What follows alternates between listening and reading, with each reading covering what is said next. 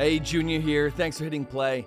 Today we're talking about my favorite topic Jesus. No, really, we're just going to get to know him better. I think you'll find this refreshing, fascinating, and fun. Stick with.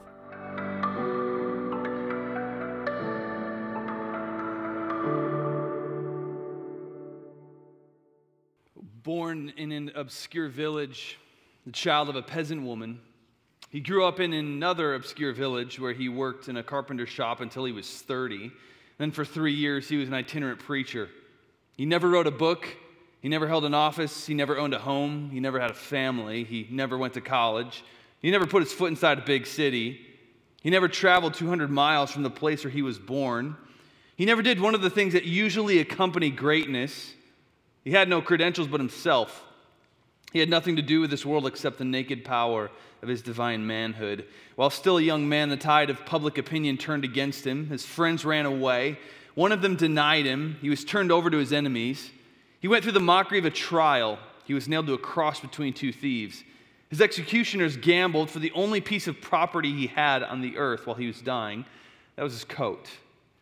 When he was dead, he was taken down, and laid in a borrowed grave, for the pity of a friend. 19 wide centuries have come and gone, and today he is the centerpiece of the human race and the leader of the column of progress. I'm far within the mark when I say that all the armies that have ever marched, all the navies that have ever sailed, all the parliaments that have ever sat, all the kings that have ever reigned, put together, have not affected the life of man upon this earth as powerfully as that one solitary life, Jesus Christ. James Francis Allen, 1926. Who was this man who split the fabric of time? BC AD. His story gives us the greatest holidays this world celebrates. I mean, who is this guy that today, every time I flick my phone screen on, it screams, it's been 2021 years since he came. It's been 2021 since his arrival. Who is this guy? And today we've come to that part of the creed. I believe in Jesus Christ, God's Son, our Lord, who was conceived by the Holy Spirit, born of the Virgin Mary, suffered under Pontius Pilate, was crucified, died, and was buried. It's someone we just can't stop talking about, and we won't.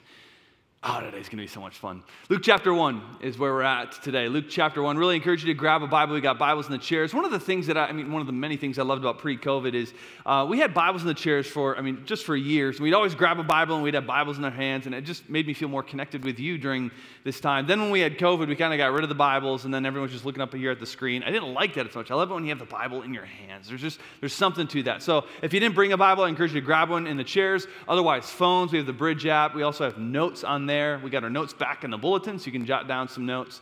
In fact, I would encourage you to take some notes because today's sermon, just a little bit of a heads up, today's message is going to be different than maybe normal, especially different from last week. We're going to get a little bit more technical, a little bit more theological today, a little bit more, uh, I don't know, seminary classroom style. Um, so I'd really encourage you to jot some of these you know, bigger terms down. Um, we're going to have some fun with it, but I, would, I really would encourage you to take some notes. We've been in this series called Creed as we've been looking at the Apostles' Creed. And what I, I like to just put it this way we've been looking at the load bearing walls of our faith. Uh, Christians can disagree about little different things here and there, but when it comes to the essentials, the load bearing walls of our faith, that's what this creed covers. And so that's what we're doing for these next few weeks. Let me pray. We'll jump right into it. God, we thank you so much for your word. Thank you for who you are, all powerful, almighty. We thank you for Jesus Christ.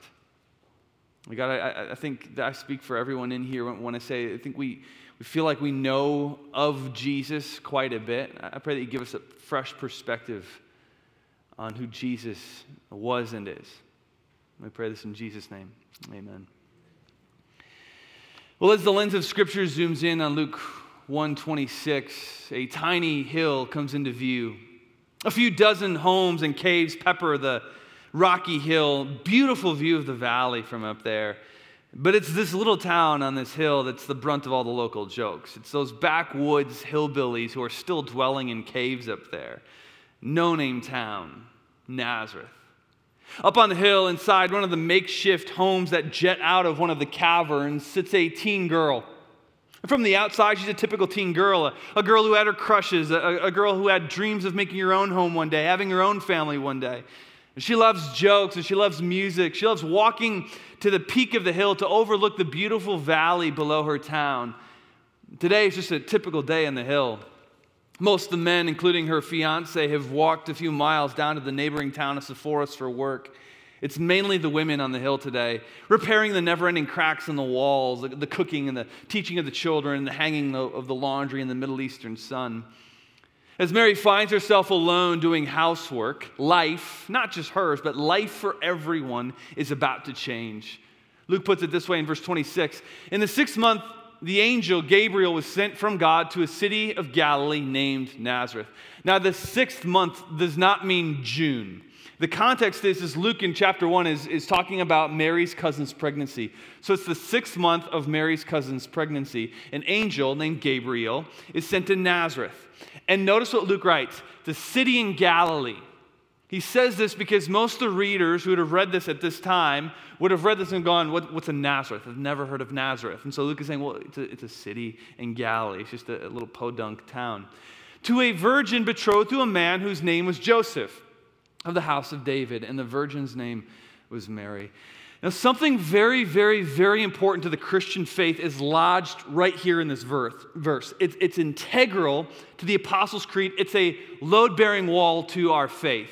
And it has been attacked and will be attacked. so we're just going to stop here, we're going to camp out here, and we're going to unpack this verse. Virgin is the key word here.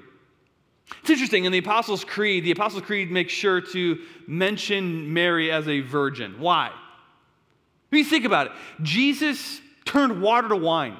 Jesus raised the dead. Jesus walked on water. Jesus fed 5,000. Jesus exercised authority over demons. The creed doesn't mention any of that. Why does it make sure to mention Mary's sexual history? Why does that matter? Well, it matters on a few, for a few different reasons. And the, the best place to, to start unpacking this is to rewind. Re- rewind before Jesus, rewind before Mary, rewind to the Old Testament, rewind 700 years before Jesus Christ. The prophet Isaiah wrote this in chapter 7 14 says therefore the lord himself will give you a sign. Behold the virgin shall conceive and bear a son. So god through isaiah tells his people here's a sign. Look for this. A virgin will conceive and bear a son and the son of the virgin is the messiah that you're looking for now, this has come under attack because if you can take away the virgin birth, you take away Jesus' divinity. And we're going to get to that more in just a second.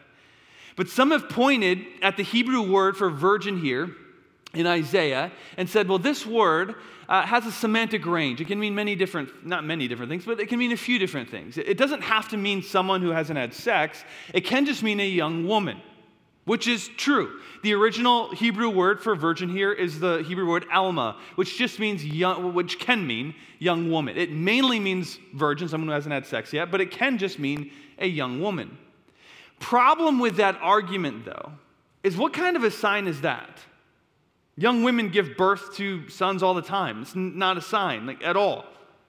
That, that'd be like me saying, in the suburbs of Chicago, you will find a mom with a bob cut wearing leggings sipping Starbucks. It's like, okay, well, we got millions to pick from here. Can we kind of narrow it down from there? This isn't an ambiguous prophecy, it's very specific, it's very clear. So we've got to understand as we read scripture, words matter, context matters. And Isaiah is saying, look for something special. Not a woman giving birth to a son, that's going to happen a million times over. Look for a virgin. That doesn't happen, but it will, and that's your sign. So, up in that cave town on the hill sits an Alma. Typical day as the breeze sweeps over the mountain she goes about her daily housework. Little does she know that the girl that Isaiah prophesied about, the girl that she read about in Isaiah, is her. And even if church isn't your thing, you, you probably know what happens next. It's right there in your Bible. The, the angel says, uh, You found favor with God. The Father's choosing you to raise his son. You're going to be pregnant. This is when Mary responds, Well, how, will this be since I'm a virgin? says, And the angel answered her, The Holy Spirit will come upon you, and the power of the Most High will overshadow you. Therefore, the child to be born will be called Holy, the Son of God. The Holy Spirit will cause you to conceive. It's, it's where this part of the creed comes from. Conceived by the Holy Spirit, born of the Virgin Mary. Now, here's the thing this really, really matters, far more than we may realize. This isn't a statement that Christians look at and just go, okay, we're accepting this as historically accurate, as historical fact. The theological meaning behind this phrase right here, it carries a lot of weight. Not just because of the prophecy in Isaiah, it's deeper than that. So, heads up, this is where we're going to get a little bit more technical, some, some deeper theology, but I, I, I believe you can stick with us. See, I know the 11 a.m. service at Des Plaines is our most intellectual service. So this is going to be like no problem for, for you to, to stick with. I, I know you got no problem. So here we go. Ready? The reason the virgin birth and the Holy Spirit conception is important to believers is because it affects not just the foretelling of Jesus, but his very identity. Scripture tells us that you and I are born with a sin nature. Ever since the, the Garden of, of, Eden, of Eden, Adam and Eve sinned, and that sin has been passed from generation to generation to generation to generation to you and to me. Now, Jesus did not have a sin nature. Jesus is without sin. He's pure, holy, he's blameless. So, how does, how does he get off like that? How, how does he get a pass? Well, the seminary that I went to taught, and I can't confidently back this up with scripture, but this is logical speculation, not a hill I would die on, but it does make sense our sin nature is passed on to us from our dad. Scripture says that our inherited sin comes from Adam, not Eve, Adam. So, ladies, next time your child sins, you can just elbow your husband and be like, get that from you. You pass that on to him. You parents ever do that? Kid does something and you're like, you look at your spouse like that. That's you. Like the other, the other night, we were having dinner, and my, my youngest, uh, Reese, she's the exact replica of her mom. And uh, Reese is just talking, talking, talking, talking, talking, talking, during dinner. And Nicole looks at me and is like, Does she ever stop? I, I had to bite my tongue. I was like, She's you. you guys are interrupting each other right now. My middle child, she's me. A couple years ago, uh, we were at Nicole's family reunion, and everybody is, uh, is just talking away and having fun, talking, talking, talking. And I just, I just needed a break. So at the venue we were at, I, I walked away from everybody and I found this closet. It's like, I'm just gonna go in the closet and rest. So, so, I went in, I turned on the light, I sat down, I look over, my middle child is already there. no joke. She looks at me and says, Dad, I just needed a break. me too, baby. Like, She's me. See, reality is, kids get their tendencies from both mom and dad. But many scholars hold to the idea that since sin was passed from Adam, our sin nature is given to us from our dad. Now, again, there's debate over that. But in this context with Mary, it makes sense. Jesus didn't have a sin nature, and it could very well be because his dad is God. So, this concept of virgin birth and Holy Spirit conception, it really does matter on many different levels prophecy, inherited sin, but also, again, the very identity of Jesus Christ. If Jesus is not conceived by the Holy Spirit, then he's simply a product of human sex, and he's not God. And we really need Jesus to be God. If Jesus is not born of Mary, he's not human. And we really need him to be one of us. We need Jesus to be fully God and fully man. This is one of the first things that false teachings will claim. Jesus wasn't fully God or Jesus wasn't fully human, but he was both. And we need him to be. In 451 AD, about 500 pastors and teachers and theologians got together for what they call the Council of Chalcedon. And uh, I've been trying to figure out what this guy's holding right here because it looks like an iPhone. And they didn't have iPhones bad. It's like the first iPhone introduction. 500, though, 500 teachers, pastors, theologians got together for, the, for this council. And the question that they were debating and that they were studying was who was Jesus? Because Jesus says he's God, but Jesus also says that he's man. So, how does this work? Is this like a colossal contradiction when it comes to our faith? It was a big conversation during this time. 500 get together, and after accurate study, after you know, good debate, the council concluded that Jesus is one person with two natures. We have one nature, a human nature. Jesus had two. He's fully God, he's fully man. And the council explained this with this title right here called the hypostatic union which really clarifies things, doesn't it? You're like, uh, indubitably, what a great theological nomenclature. Like, really, hypostatic union, what is this? Hypostatic union just means union of human nature and God's nature together. That's Jesus. Jesus is God who took on skin, accepting limitations and living among us. Hugely important to our faith. He's fully God, fully man. And this is actually in your notes. Jesus was human. He was human, and this is very important. Joan Osborne was getting at something when she sang, What if God was one of us? He was. He was born of the Virgin Mary.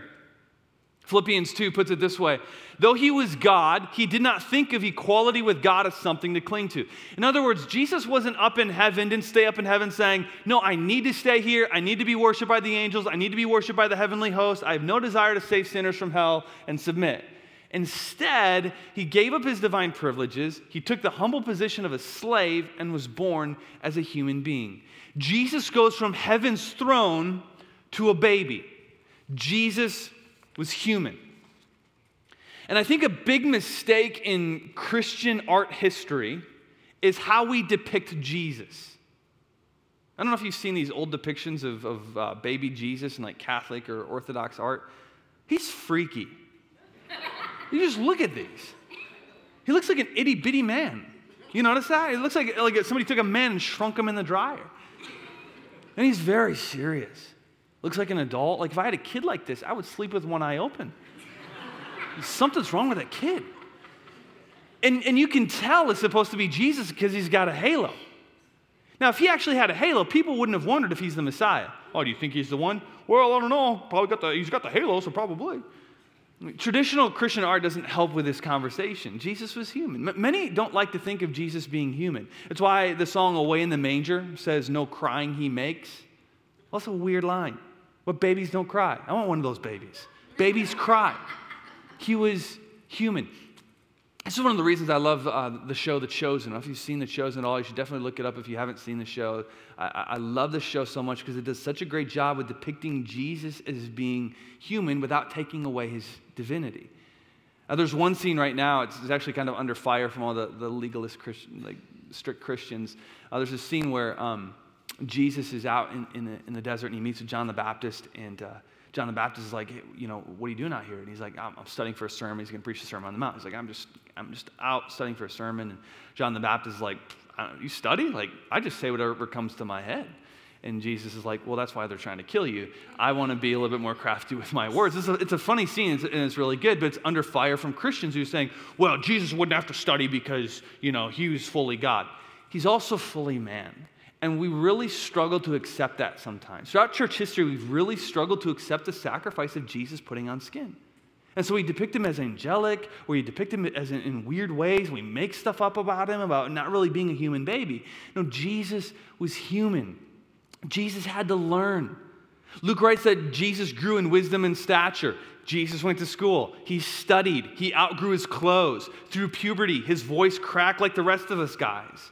Jesus probably got excited when his, his, with his friends when he got that first like peach fuzz above his lip. Pastor Jordan just got that last week. He's really excited about that. he picks at me too. Jesus cried. Shortest verse in the Bible says that Jesus wept. He wept over Jerusalem. He cried at his buddy's funeral. Jesus laughed. Many scholars believe that Jesus' teachings were filled, just packed with, with, with gut busting, modern day relevant humor. And part of the reason that Jesus could, draw a crowd is he's just, he's funny. He enjoyed laughing, he enjoyed telling jokes. He could get a crowd. Uh.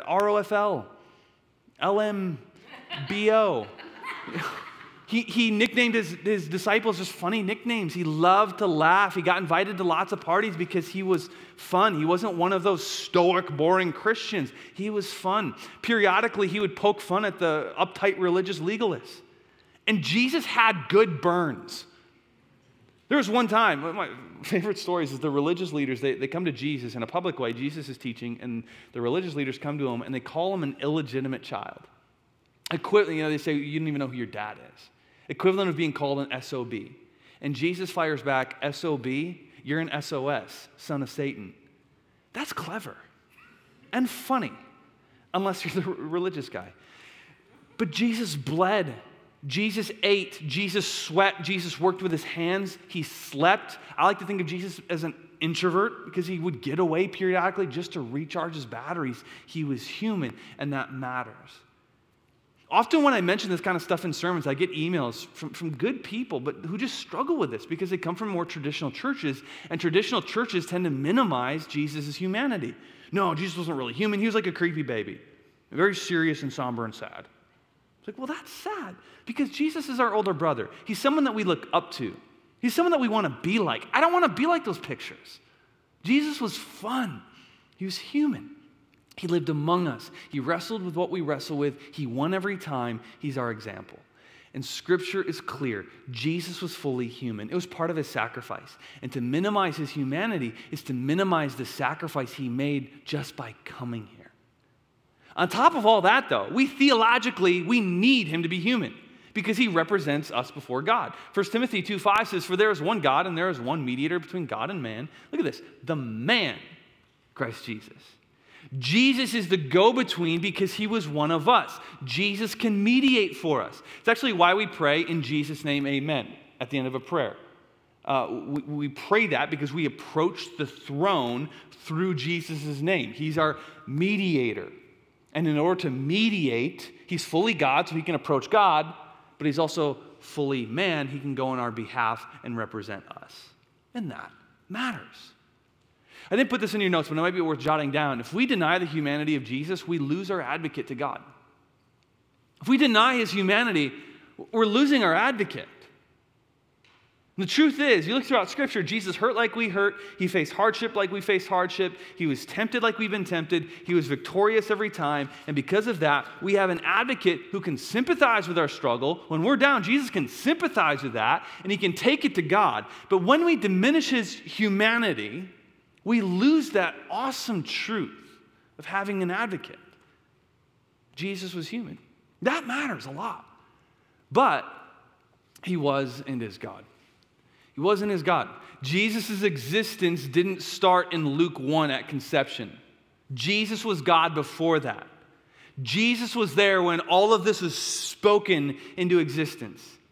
He's not a good man who, you know, somehow achieved godlike status. A lot of religions will say that. Well, Jesus was like so good, he became God. God just like adopted him into the Trinity. Hey, you're so good. You're like me. Welcome to the team.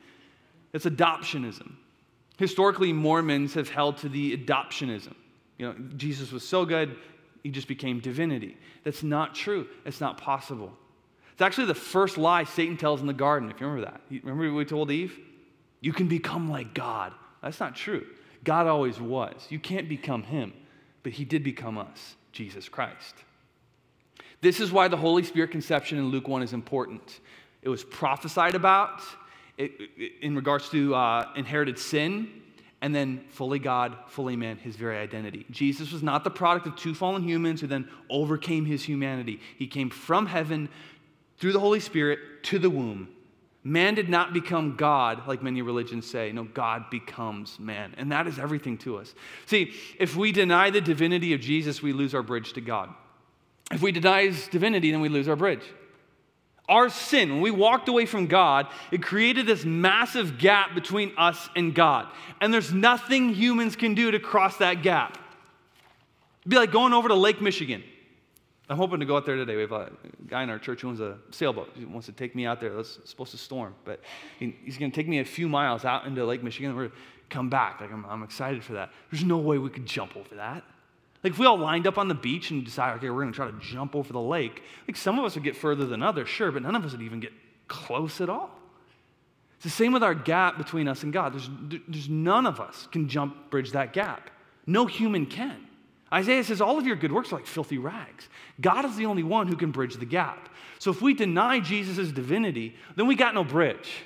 We have no salvation. We have no heaven. We are destined for eternity in hell where we belong with what we deserve. Jesus was and is God, and that matters. He's fully man, he's our advocate to the throne, he's also fully God, our bridge. See, I believe in Jesus Christ, God's only Son, our Lord, who was conceived by the Holy Spirit and born of the Virgin Mary. You see how this, this carries a lot of theological weight. Continue on.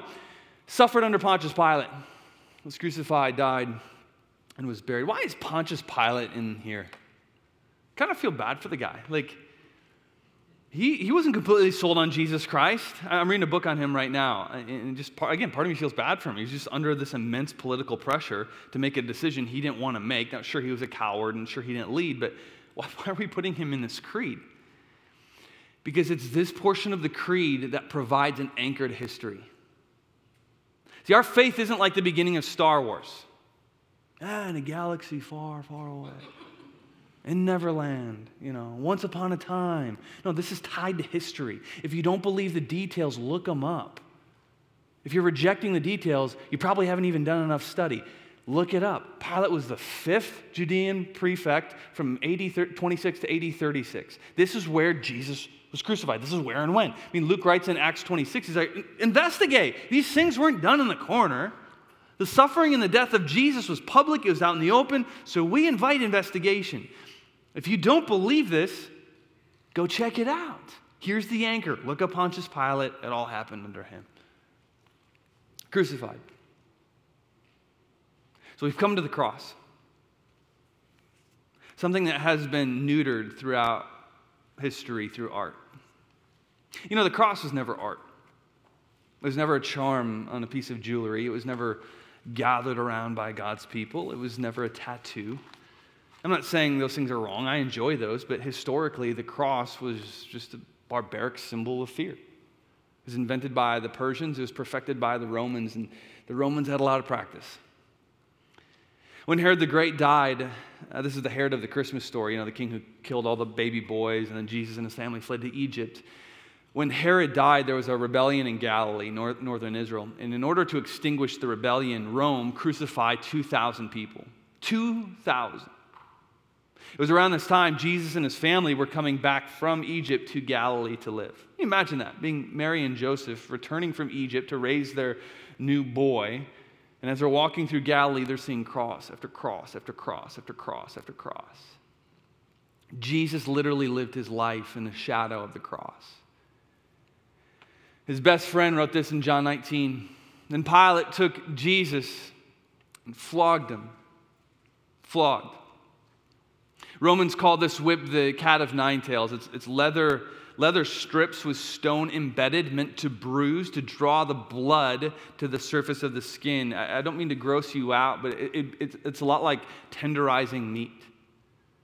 The second whip would be the same, only embedded what wasn't stones or beads or any of that. It was bone and glass and nails meant to grip and to tear exposing organs. Some historians wrote that it was not uncommon for ribs to just fly off during the process, even for eyes to be gouged out if the whip got your face.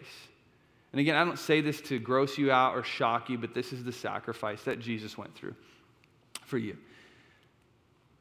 The soldiers twisted together a crown of thorns and put it on his head.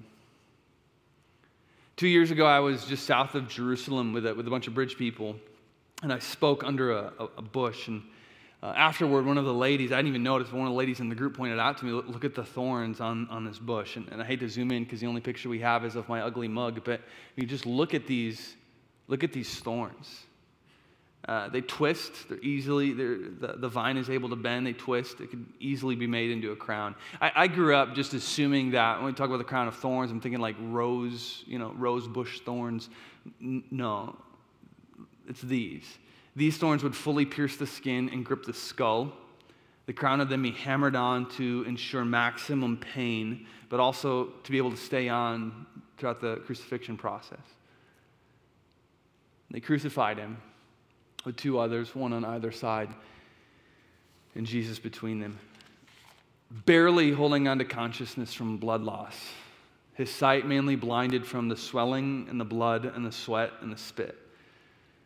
His flayed back is laying, laid down on the rough hewn cross with stains from previous victims still on it. To breathe, he would lift himself up, shards of wood rubbing against his open back until his last breath.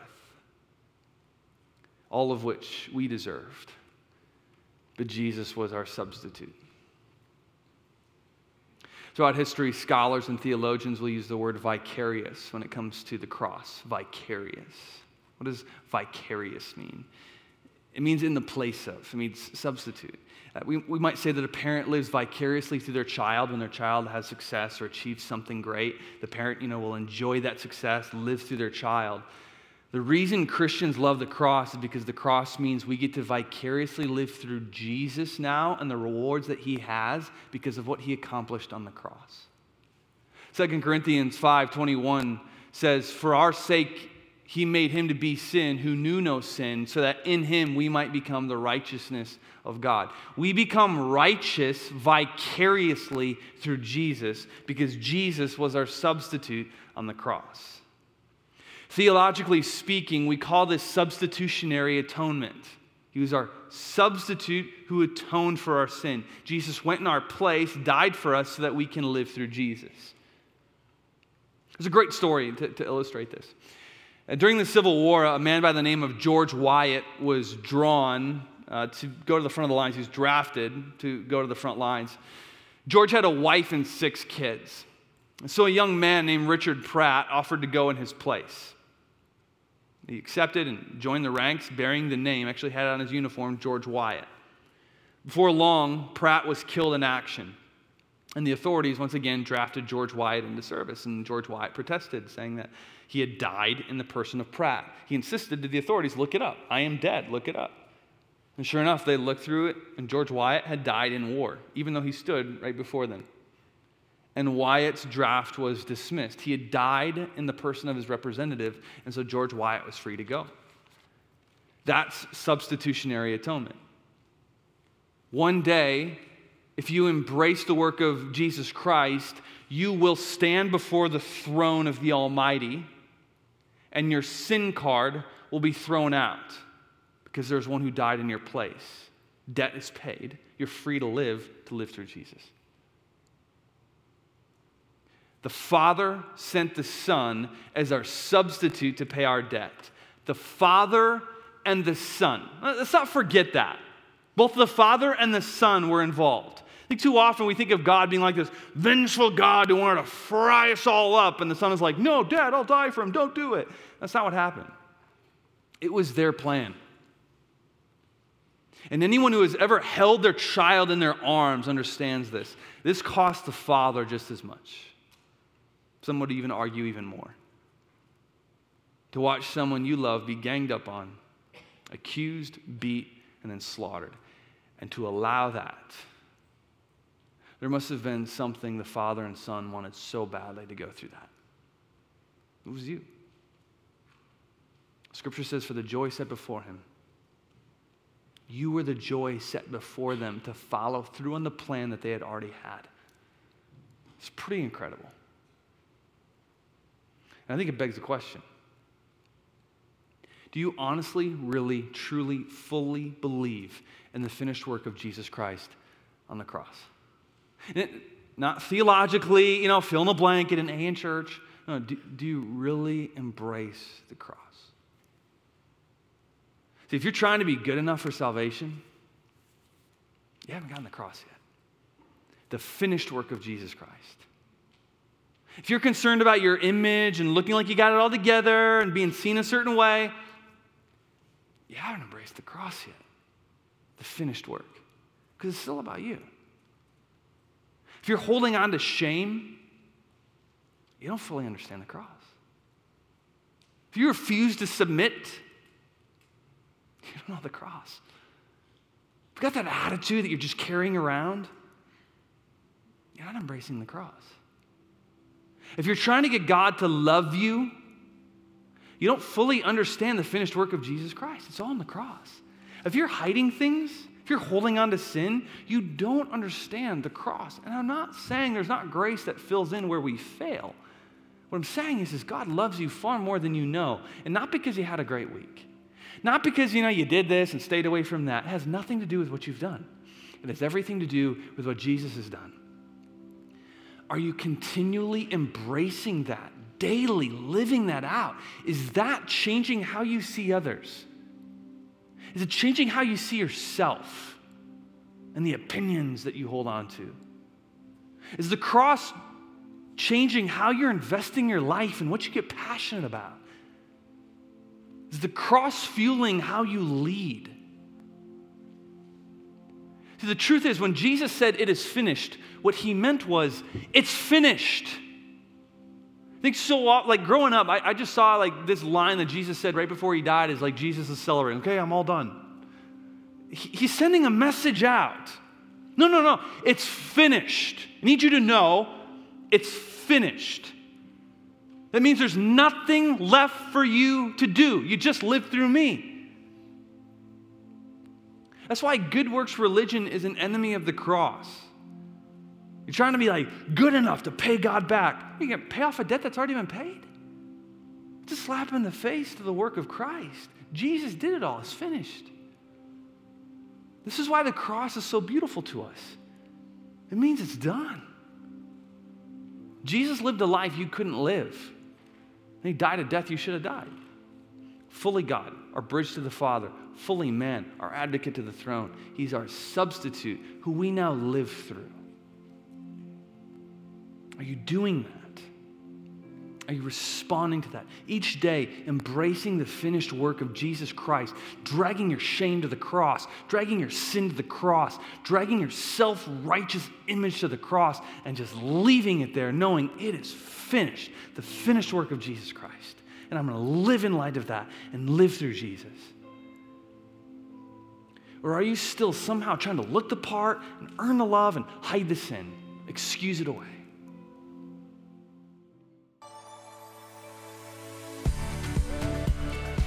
Thanks again for listening. If you enjoyed the podcast, would you give it a share? It goes a long way. Also, don't forget to subscribe if you haven't yet. Hey, God has something for you today. Go after it. Blessings.